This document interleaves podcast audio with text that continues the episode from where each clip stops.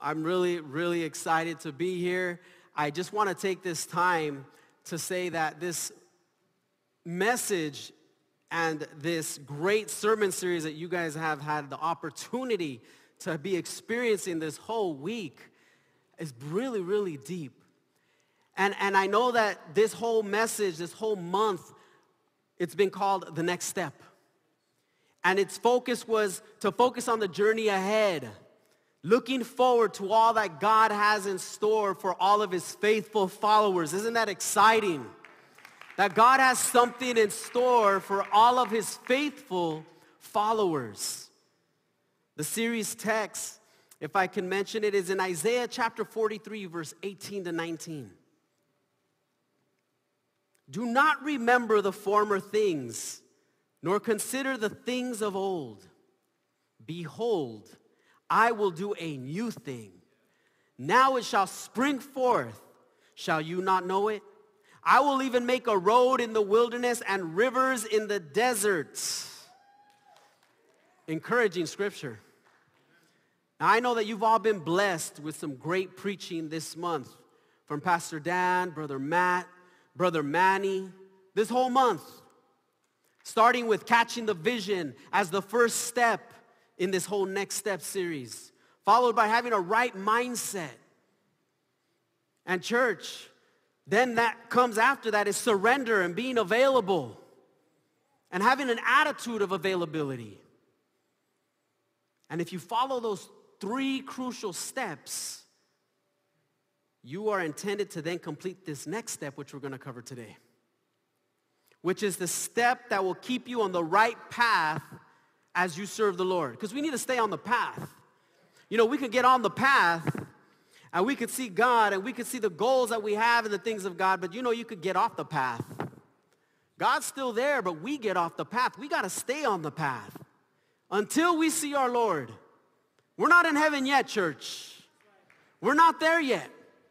Sometimes we think, well, I come to church, that's good enough. No, it's not good enough to make it to heaven. Eternity for us has started, but we're not there yet. And this is our topic today. So what's this next step? How do we stay on that path? Commitment. Commitment. This next step that I'm going to be speaking about today is commitment. Now, when you think of the word commitment, a lot of things can come through your mind. We can think of sports figures, oh, they're committed, you know, and war heroes, oh, they were committed for the cause, etc. And that's true. But I would like to point out some true commitment examples in this very church. The men I just mentioned, Pastor Dan, Brother Matt, Brother Manny, and their wives, Sister Christina, Sister Monica, Sister Espy, along with our senior pastors, Pastor Richard and Sister Nancy, are some of the most committed people that I know. My wife and I have known them for over 25 years. They were, they were pretty much all here before we got here. That's commitment. They haven't gone anywhere. And you know what stands out about them to me? Commitment. I've seen them stay committed in the midst of hardship, sickness, attack, and strain. I'm telling you this because many times we can take the great messages that they give us and we overlook the messengers. Not that they do it for recognition. I know they don't. But I'm a firm believer that it's not only about the message, but it's also who is giving the message. In church, can I tell you, you've been blessed with some great messages. But more than that, you're also blessed with some awesome messengers. It's a package. So when we look at commitment and what it means for us as Christians, I want to ask you a question. Are you overcommitted? And what do I mean by overcommitted? I'm talking about committed to God's kingdom, but then at the same time, you're committed to worldliness. See, you're overcommitted. Jesus said you can't serve two masters, but many Christians try to serve two masters. That's called overcommitment. You're trying to be committed to God, but you're trying to be committed to the world at the same time. Like, I love Jesus in church, but I also like partying and I like to sip a little here and sip a little there and I like to, you know, puff a little here and puff a little there. But I'll come to church and get right and then I'll do it all over again. That's called overcommitment. I'm not judging. I'm going to tell you, the first time I got saved was a year before I walked in this church. I was overcommitted. I was trying to be holy. I was trying to read the Bible. I was trying to go to a church at that time. But I was still doing those things that I just mentioned. And that was the most miserable time of my life that year because I was overcommitted. Or how about I like hanging with Christians, but I also like to hang out with my non-Christian friends. You're overcommitted in your friendships. Now we should not be overcommitted in this way. But instead, we should only be overcommitted for the kingdom.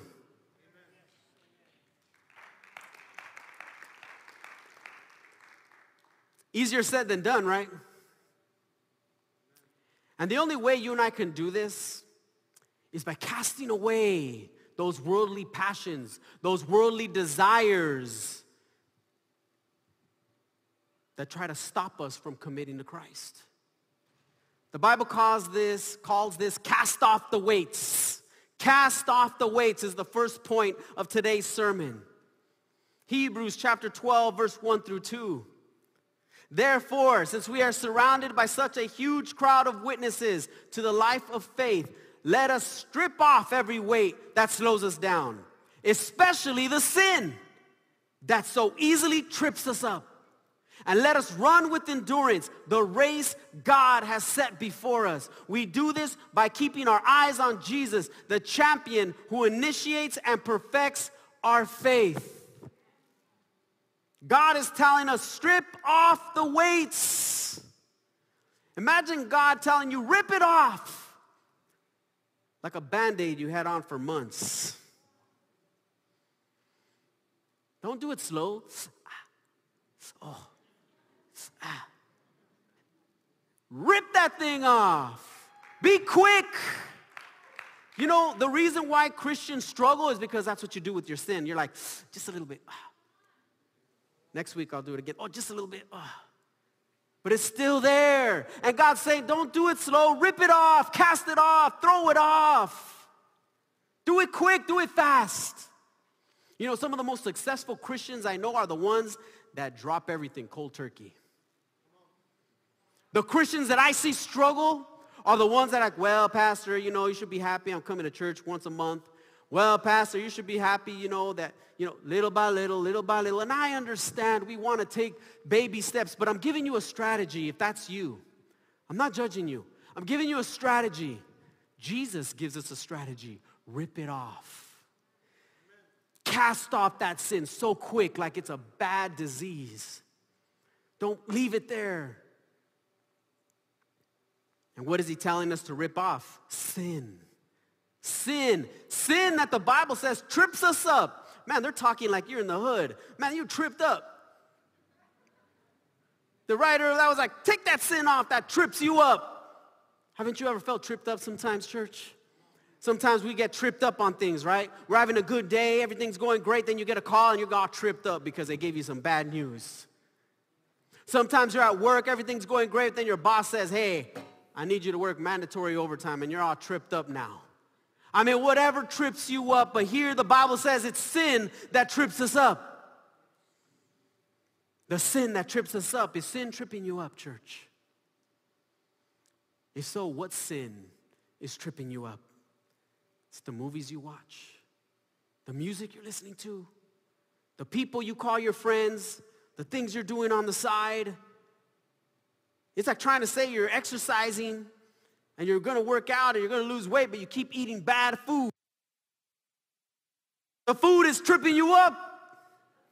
You can have a goal, you can say you have a goal, you could jump on the treadmill all day long, but if you keep going back to that food, it doesn't make a difference. That's like saying, I'm gonna serve Jesus, I'm I'm gonna serve the Lord, I'm gonna come to church, I'm gonna go to Bible study, but I'm still do this. You're still not making the difference that you need spiritually because you're being tripped up by those things you keep going back to. And Jesus is telling us, get rid of it, rip it off. Luke chapter 21 verse 34 says, be careful or your hearts will be weighed down with dissipation. I'm going to stop right there. What is dissipation? I looked it up in the dictionary and it says a descent into bad living. You guys understand what dissipation is now? So that means you're in the things of God. You're up here in the Holy Ghost and you can get into dissipation when you start to decline into bad living. So let me start over again now that we know what it means. Be careful or your hearts will be weighed down with dissipation, drunkenness, and the anxieties of life. And that day will close on you unexpectedly like a trap. This is one of those scriptures where Jesus is bringing it down. He's giving it straight to us so that we can succeed. He's giving us a strategy. He's telling us not to let things like sin and worry into our life because they will weigh you down. Think about things that you've worried about, church. They weigh on you.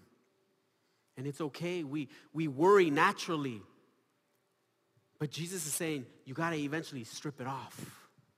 Take that worry off. Give it to me because it's going to weigh you down, Christian. Some of you are worried today.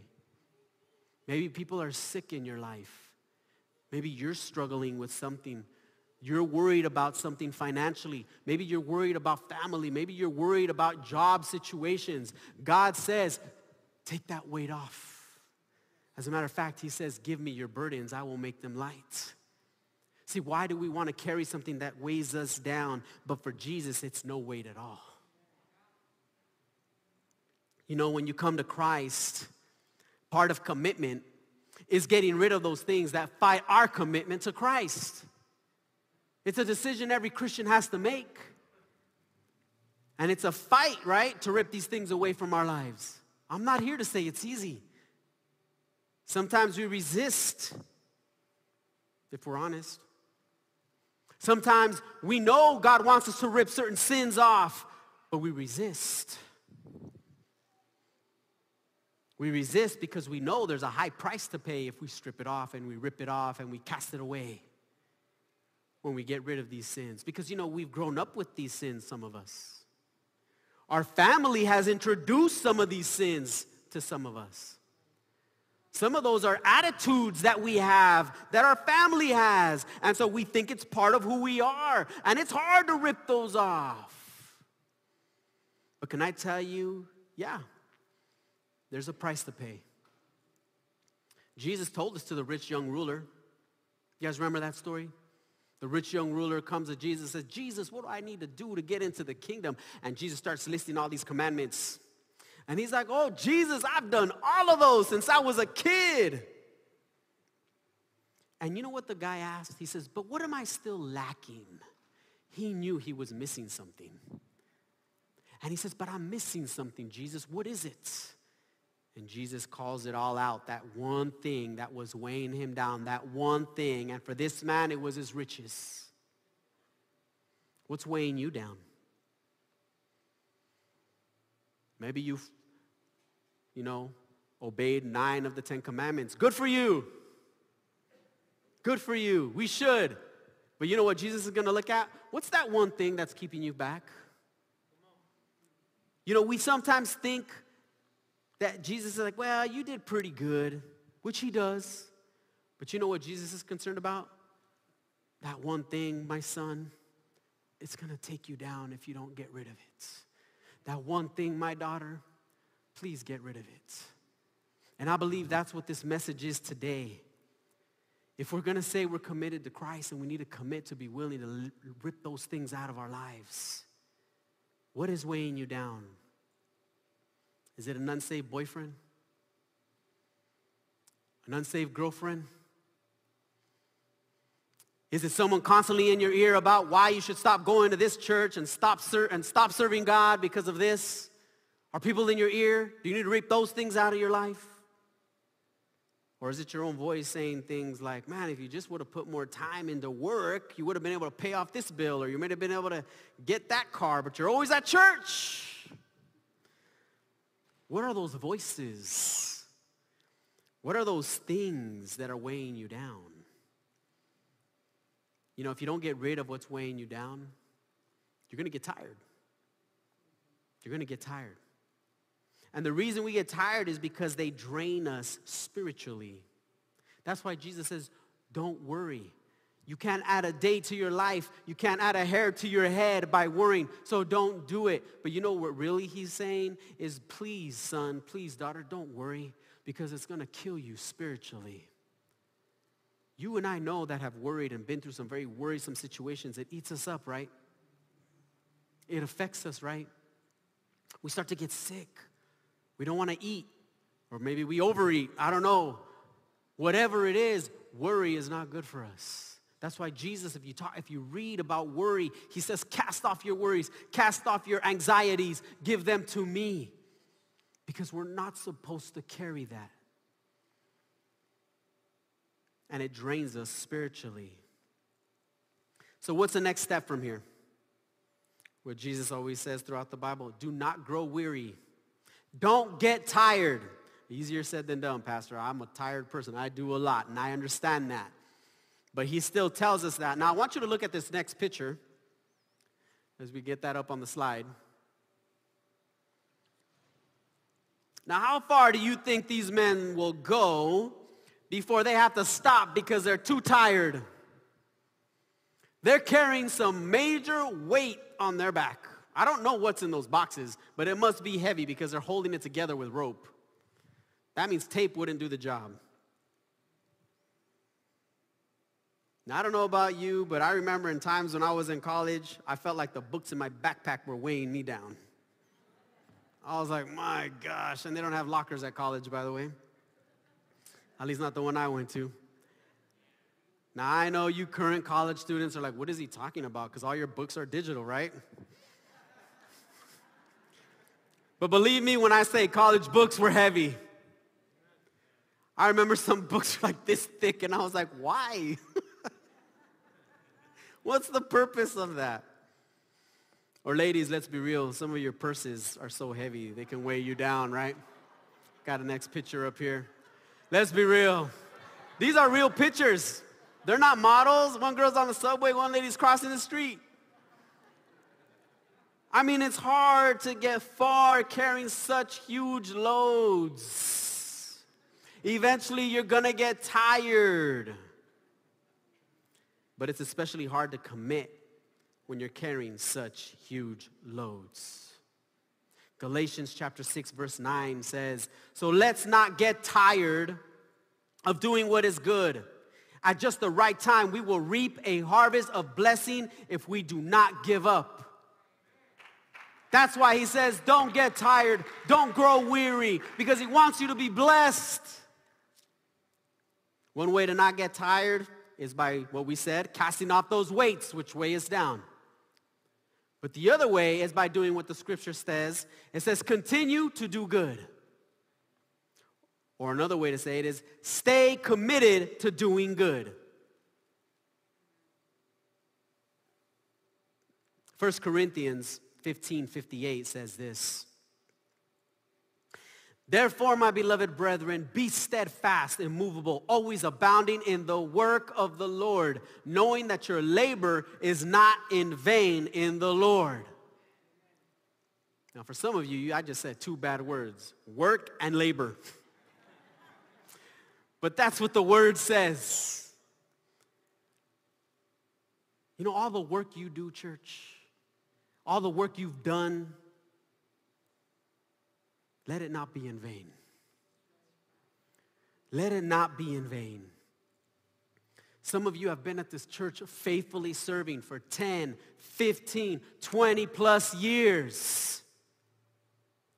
And now the devil comes, he comes in the ninth inning trying to trip you up so you can give up and stop being committed.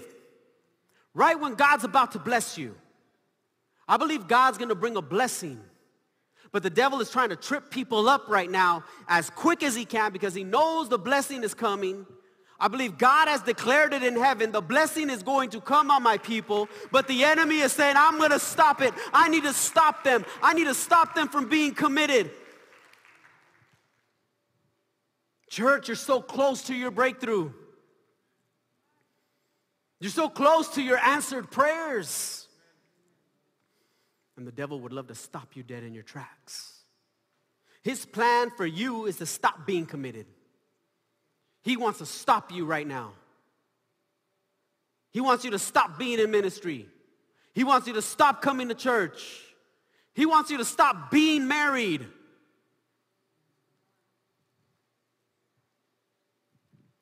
He wants to stop you. He wants to stop your commitment. Don't you see?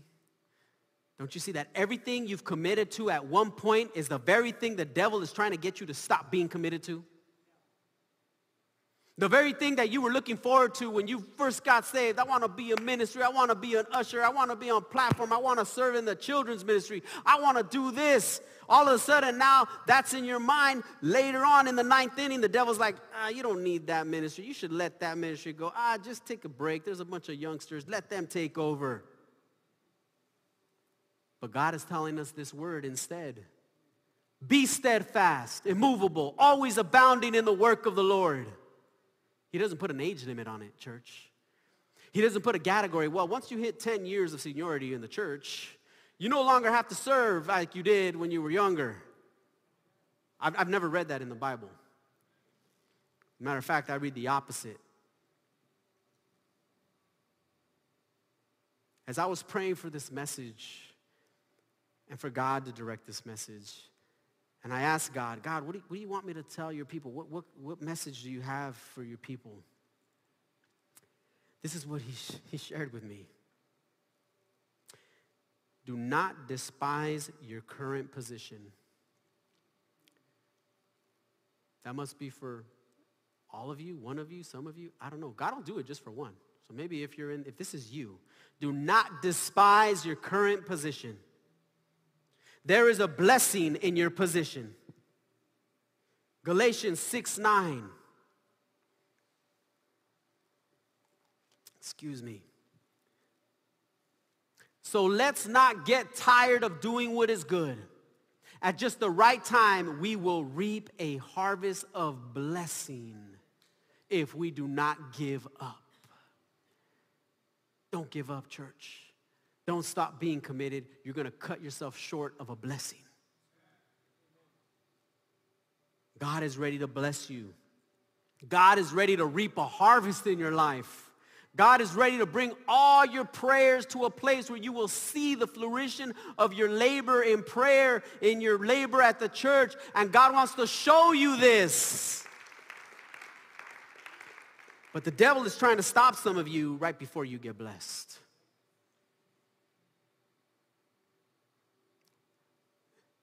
The devil wants you to bail out right before you receive your blessing because you know why? He just loves to see God's people miserable. And he'll make sure you're miserable. Like, oh, you, you, you stepped out too quick, man. You, you could have got blessed. But he's the one that was telling you to step out, right? But see, that's called the lie of the devil. And if you're in ministry, stay in your position. As God shared, don't despise your current position. Joseph from the Old Testament, as unfair as things were in his life, he didn't despise his position at all. As a matter of fact, he embraced it.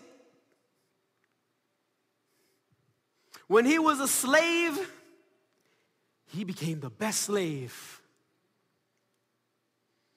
when he was in jail, he became a model inmate. He embraced whatever position he was in, no matter how bad and low it was. And finally, when he became second in command in all of Egypt, he was the best that Egypt ever had. He embraced every position he was in. He just didn't wait for the good position. He just didn't say, oh, well, this is a really messed up situation I'm in, so uh, He's like, well, this is a messed up situation, but I'm gonna make the best of it. I'm gonna be the best slave. I'm gonna be the best inmate. What an, what an awesome attitude, right? My goodness. He didn't mope. He didn't gripe. And he was in those positions for years. Years, church. So when he got to be second in command, it was nothing to him to do his best. Because he did his best when he was at his worst, and he did his best when he was at the best. See, some of us have it twisted. We're like, well, I'll give my 110% when I get to where I want to be. Well, not right now. You know, this isn't really what I want to do, so I guess I'll clean the light. Oh, God. You know, all right, I'll move the pulpit. You know, I mean, do it with a good attitude, ministry worker. We got to have a good attitude. I mean, Joseph got blessed for it. See, God sees those attitudes, church. He sees, wow, that person didn't complain when he had to sweep, or that person didn't complain when he had to watch all the six-year-old kids. Don't complain. Make the best of it. We, on the other hand, we can get into a position, and when we don't like it, we run to HR. We go complain to the pastor. We go complain to the boss. And we start to get bitter. And what happens is we start to despise our position because something's not working out in our position. Church, don't forget who put you in that position.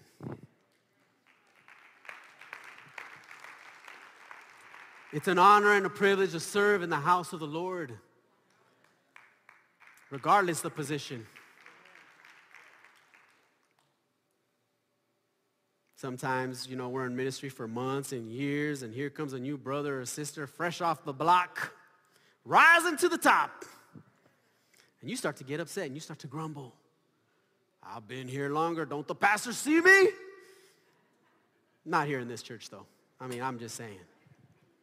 But see, these things can start to fester. Because, see, we start to look at ministry as position. And it's interesting because God gave the word, don't despise your current position. What is your position? Maybe things could be better. Maybe things could improve. You know, when you have a problem in ministry, there's two ways to look at it. Pastor needs to take care of this right now. This needs to be fixed by the pastor or the pastor's wife. Or, okay, what can I do to make this better? You got two ways to deal with it.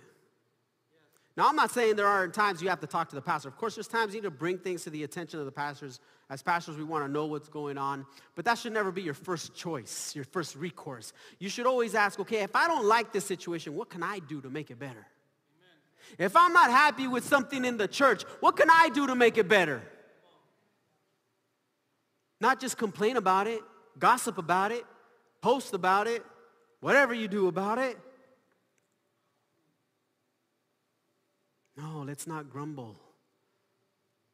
Church, stay committed. Stay committed to your church. Stay committed to your pastors. Stay committed to each other.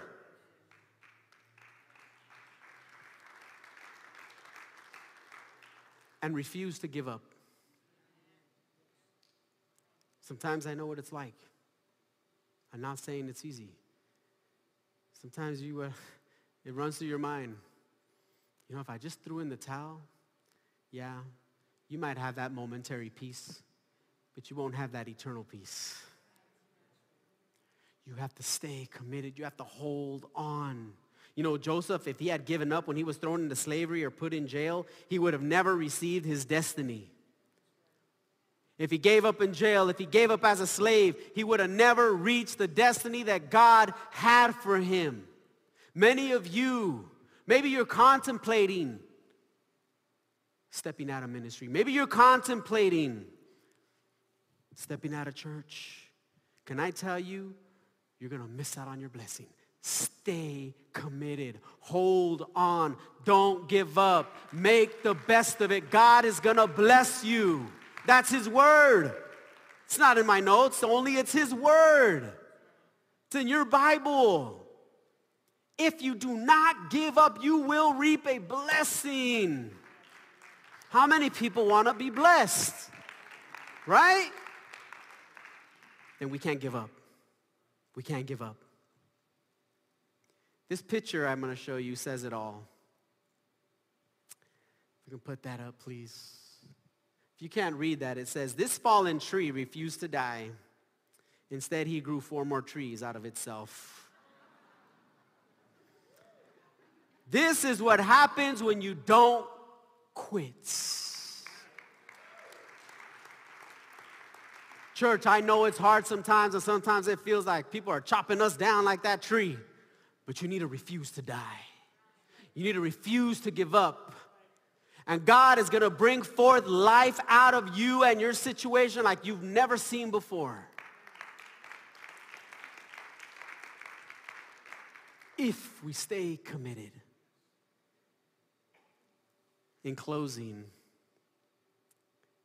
1 Timothy chapter 6 verse 12 says, Fight the good fight of faith. Lay hold on eternal life, to which you were also called, and have confessed the good confession in the presence of many witnesses. Now is not the time to stop our commitments to God, church. Now is not the time. What it is the time is to embrace our commitments that we've taken on. Embrace your current situation. Embrace your certain position that you're in. It may not be where you want to be, but you embrace it until God takes you to where you need to be. The blessing is right around the corner. It's right there. You just can't see it. Remember, the devil wants to rob you of your breakthrough. But Pastor, I've been praying for years. Pastor, I've been, I've been fasting for years. Well, then you keep doing it. Because my Bible says that your blessing is coming. Like the, like the scripture states, fight, fight, fight the good fight of faith. The Bible calls it a fight. Doesn't it seem like we're in a fight? Sometimes we think like, well, shouldn't everything just be perfect? I don't know. This says we got to be in a fight. I'm just saying. See, the devil likes to lie and say, oh, you're saved. Everything's supposed to be perfect now. Oh, you're, you're a born again believer. Why do you have so many problems and issues? And why does everybody want to fight with you? Because the Bible says we're in a fight. But it's a fight of faith. It's a fight of faith. Church, let's stay committed. If we could bow our heads, please.